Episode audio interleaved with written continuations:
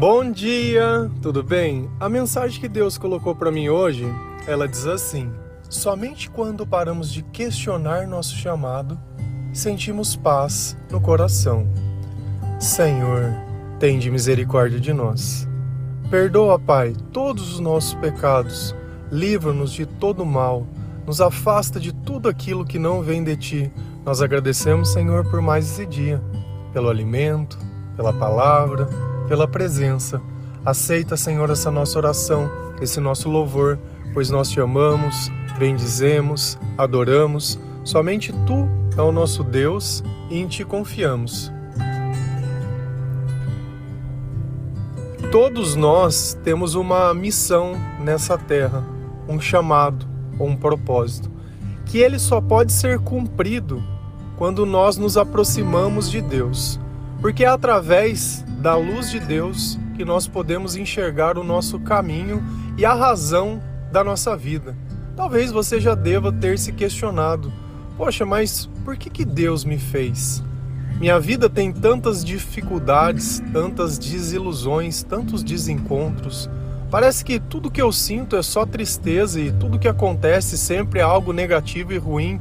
Nunca pode acontecer as coisas do meu jeito, é sempre o contrário, é sempre lutado. E nós pensamos assim mesmo, porque nós achamos que a vida foi feita para nos satisfazer, e não a vida para que nós possamos servir ao Senhor e conquistar o nosso lugar no céu. Não que as nossas ações elas possam dar esse direito a nós, mas a nossa fé em Jesus sim. Então é a forma que eu gasto tempo nessa vida que me aproxima de Deus. Cada vez que eu leio uma Bíblia para ler a palavra dentro da minha casa, dentro do meu quarto, sem um horário fixo, mas é um compromisso diário. Cada vez que ao invés de ouvir as músicas do mundo, eu coloco um louvor, é como se aquele lugar se transformasse em uma casa de adoração. Quando eu vejo alguém sofrendo, triste, desiludido, e eu começo a falar de Jesus para essa pessoa, o Espírito Santo vem e inunda nós dois. E não existe lugar melhor do que estar na presença de Deus, onde as lágrimas param, onde o coração ele se acalma. E quando nós vivemos longe desse chamado, os nossos sentimentos eles costumam nos acusar. Quem aqui nunca sentiu ansiedade? Quem aqui nunca sentiu angústia? Quem aqui nunca se sentiu triste? Se você tivesse uma viagem marcada e você estava super feliz, super ansioso para poder viajar, que ia ser muito legal, e aí você ia tirar as fotos e todo mundo ia ver, e isso e aquilo, e aquela empolgação, e aí você vai lá no aeroporto e vem a notícia: olha, o seu voo foi cancelado, você vai ter que ir embora, você não vai viajar. E aí você volta como? Feliz? Não, você vai voltar iludido, desiludido na verdade, né? Vai voltar chateado, amargurado, questionando. Mas o ponto todo é: onde você colocou a sua esperança? Onde você colocou as suas expectativas? E é justamente isso. Quando nós simplesmente rejeitamos o nosso chamado, é como se nós estivéssemos perdendo um avião todos os dias. É por isso que os teus sentimentos sempre acusam a mesma decepção, porque todos os dias Deus tem uma viagem maravilhosa rumo à eternidade, ao seu reino, ao amor, a uma vida ótima e maravilhosa, mas todos os dias você perde o voo para viver a tua vida. E esse é o sentimento que a gente tem. É justamente esse, de que nós estamos sempre perdendo alguma coisa, sempre alguma coisa precisa acontecer. Mas eu só entendo esse precisar quando eu paro de questionar a Deus, quando eu começo a aceitar a minha vida e as coisas como elas são. A sua vida hoje está exatamente no lugar que ela deveria estar, porque é nesse momento onde ninguém mais pode te ajudar, onde você não acredita que mais nada possa acontecer, onde sua vida já não tem mais nem sentido, onde você simplesmente pensa em como vai suportar mais um dia. Tá cansado, tá sobrecarregado, não aguenta mais ser rejeitado. Quando nós colocamos a nossa esperança no lugar errado, além de perder esse voo para o céu, nós perdemos o voo de nós mesmos. Então, é completa escassez de tudo. Quando nós paramos de questionar a Deus, quando nós paramos de querer que as coisas elas sejam do nosso jeito e que elas sejam no nosso tempo, aí nós começamos a ter uma relação diferente com Deus e começamos a sentir paz. Existe um episódio da Bíblia onde Jesus ele sempre acaba conversando com os discípulos e perguntando as coisas para ele. E Jesus chega para Pedro e pergunta: quem dizes que eu sou? Ele queria saber o que as pessoas estavam falando dele. Até o primeiro instante parece uma pergunta tanto quanto sem importância. Porque conforme ele foi ouvindo os outros discípulos respondendo, um dizia: ah, você é o filho do carpinteiro, ah, você é isso, você é aquilo. Mas Pedro olhou para ele e disse: tu és o Cristo. Quando Jesus ele ouviu essa afirmação, ele disse: verdadeiramente você está com o Espírito de Deus, porque isso não foi revelado a ninguém, esse conhecimento, essa sabedoria só vem através de Deus. Então, naquele momento, Pedro estava o quê? Cheio do Espírito Santo. E aí Jesus percebeu que eles estavam maduros, né? Que eles já estavam prontos para receber as próximas informações das coisas que iriam acontecer. Essa passagem que eu vou ler agora relata sobre isso. Está em Mateus 16, versículo 21 a 23. A palavra ela diz assim: desde aquele momento, Jesus começou a explicar a seus discípulos que era necessário que ele fosse para Jerusalém e sofresse muitas coisas nas mãos dos líderes religiosos. Então Pedro, chamando-o à parte, começou a repreendê-lo, dizendo: nunca, Senhor, isso nunca te acontecerá. Jesus virou-se e disse a Pedro: para trás de mim, Satanás, você é uma pedra de tropeço para mim, e não pensa nas coisas de Deus, mas nas dos homens. Olha como foi de 8 a 80. Em um instante, Jesus dizendo que Pedro estava com o Espírito de Deus. No outro instante, dizendo que ele estava com Satanás. Pedro era o mesmo homem e a mesma pessoa, só mudou uma coisa: as palavras e o pensamento de Pedro.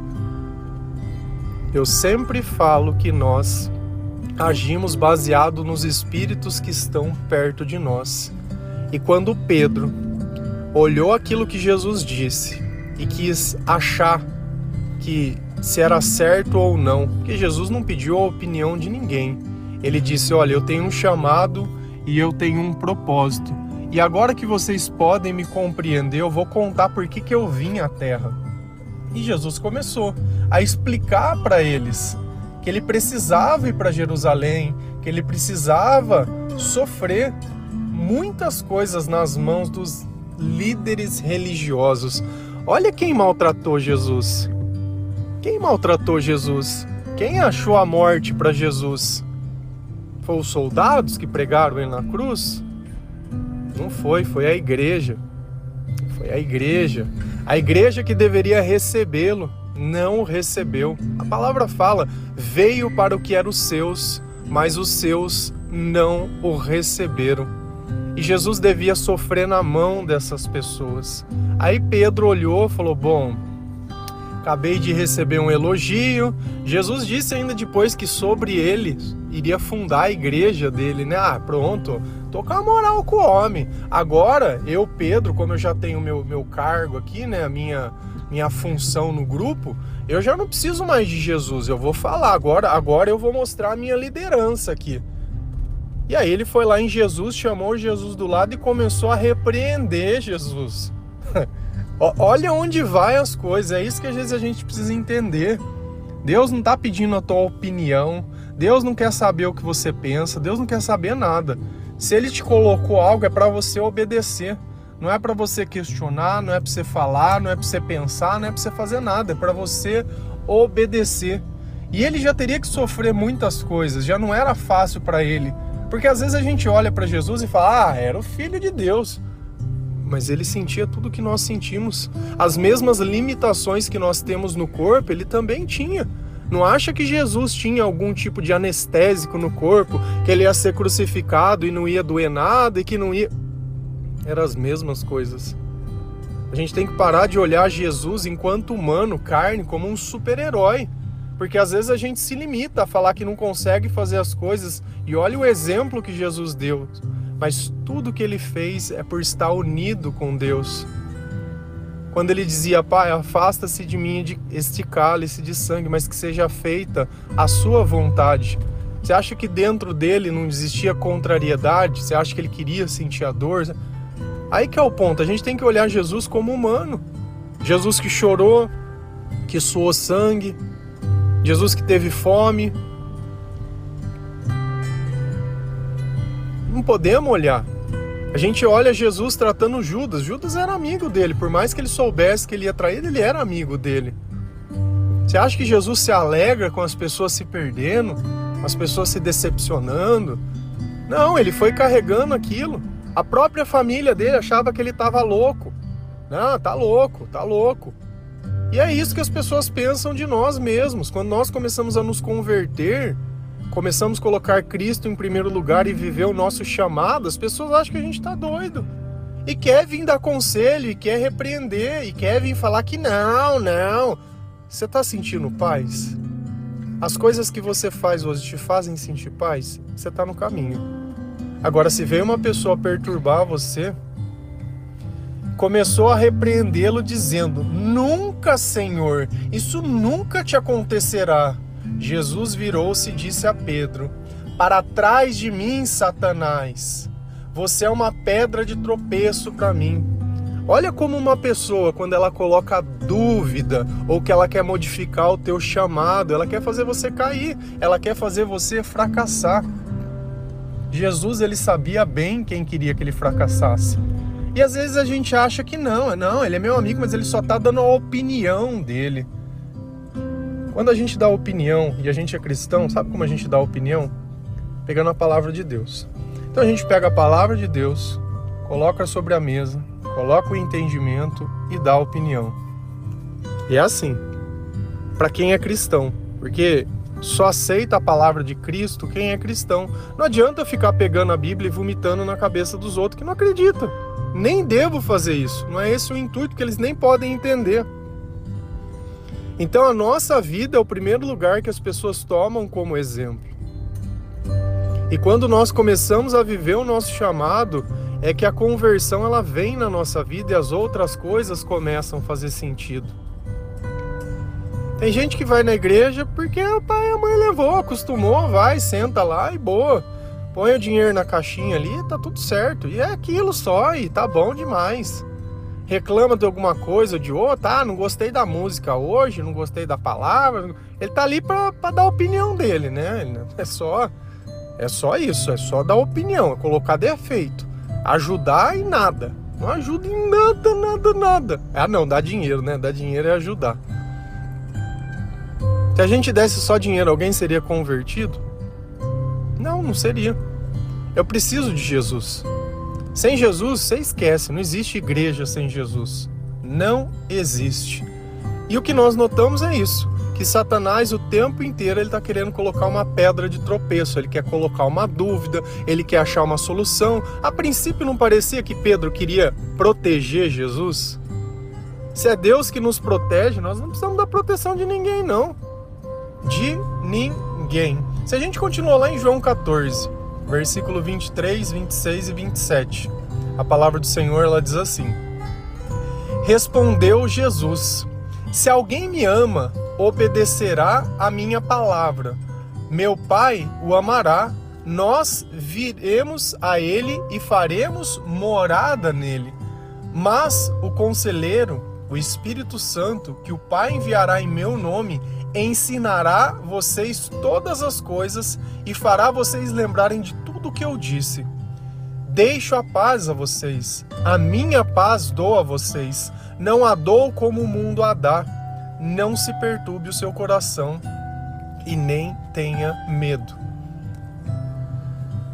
Ontem, na pregação de ontem, nós falamos sobre o perfeito amor, que o perfeito amor ele antes lança fora o medo. E Jesus termina hoje de novo dizendo sobre o medo. Não perturbe o seu coração, não tenha medo. E por que que Jesus fala para que nós não nos sentimos perturbados e não que nós sentimos medo? Porque Ele estará conosco, Ele enviará o Espírito do Conselheiro. Só que tem um porém aqui. Jesus ele dá uma condição para que isso possa acontecer. Se alguém me ama, a primeira pergunta que Jesus está fazendo, você me ama? Você me ama? Não, eu amo. Tá, então eu preciso saber de uma coisa. Se alguém me ama, obedecerá a minha palavra. Ah, entendi. Então o amor de Deus, né, a demonstração do meu amor por Deus está condicionado à obediência da palavra de Deus. Tá bom. A pergunta número 1, você conhece a palavra de Deus? Você lê a palavra de Deus? Ontem eu estava pensando sobre isso, né? Sobre o tanto de tempo que tenho lido a Bíblia todos os dias. Tem gente que fala que estuda, né? Ah, tá estudando a Bíblia. Eu estou me alimentando, eu não estou estudando. Para mim, aquilo ali não é conhecimento, aquilo é vida. Aquilo ali faz parte. Da mesma forma que eu preciso comer alguma coisa, porque é necessário, Jesus ele também nos ensina que nem só de pão viverá o homem, mas de toda a palavra que procede da boca de Deus. Então essa palavra, ela me alimenta. Você está sempre ouvindo o devocional, né? Sempre recebe pelo menos 2 versículos, tem um louvor para você ouvir e tudo, você está se alimentando. Coisa que no passado você não fazia. E qual é a diferença aqui?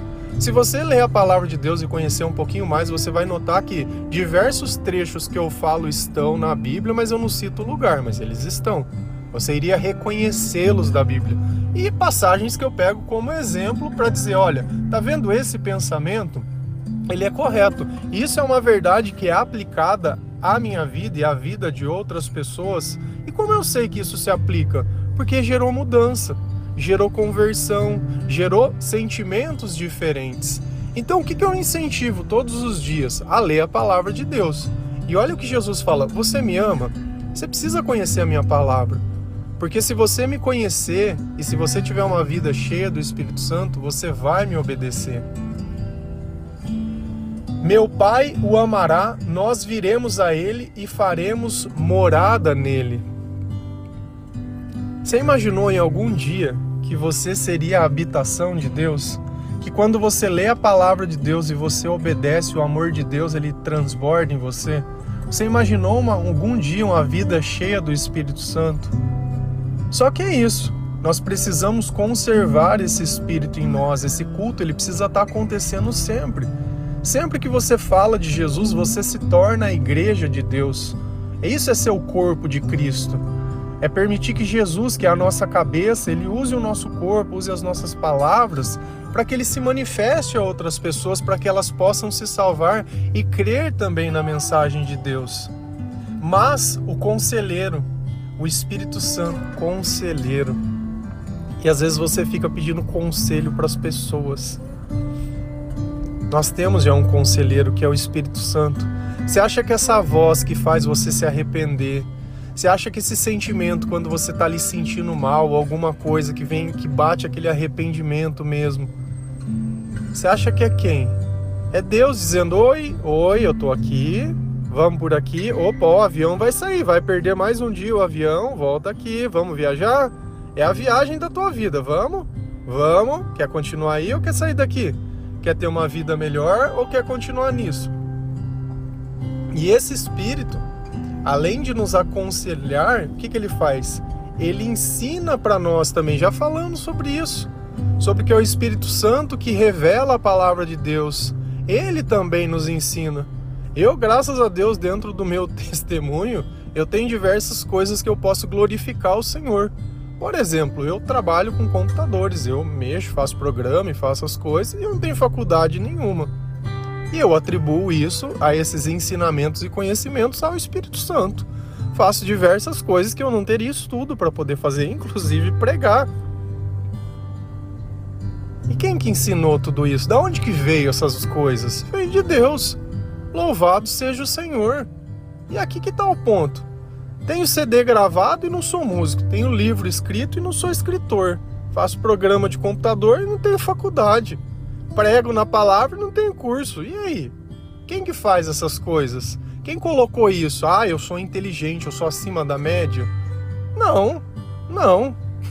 Deus, ele colocou em mim aquilo que estava dentro do meu propósito, do meu chamado, para que eu pudesse cumprir a obra. Senão não tem sentido eu aprender certos tipos de coisa. Então você não vai conseguir ter sucesso na onde você quer. Aquilo que for para abrir para você, Deus ele vai colocar, você vai desenvolver o que tiver que desenvolver e fazer o que tiver que fazer.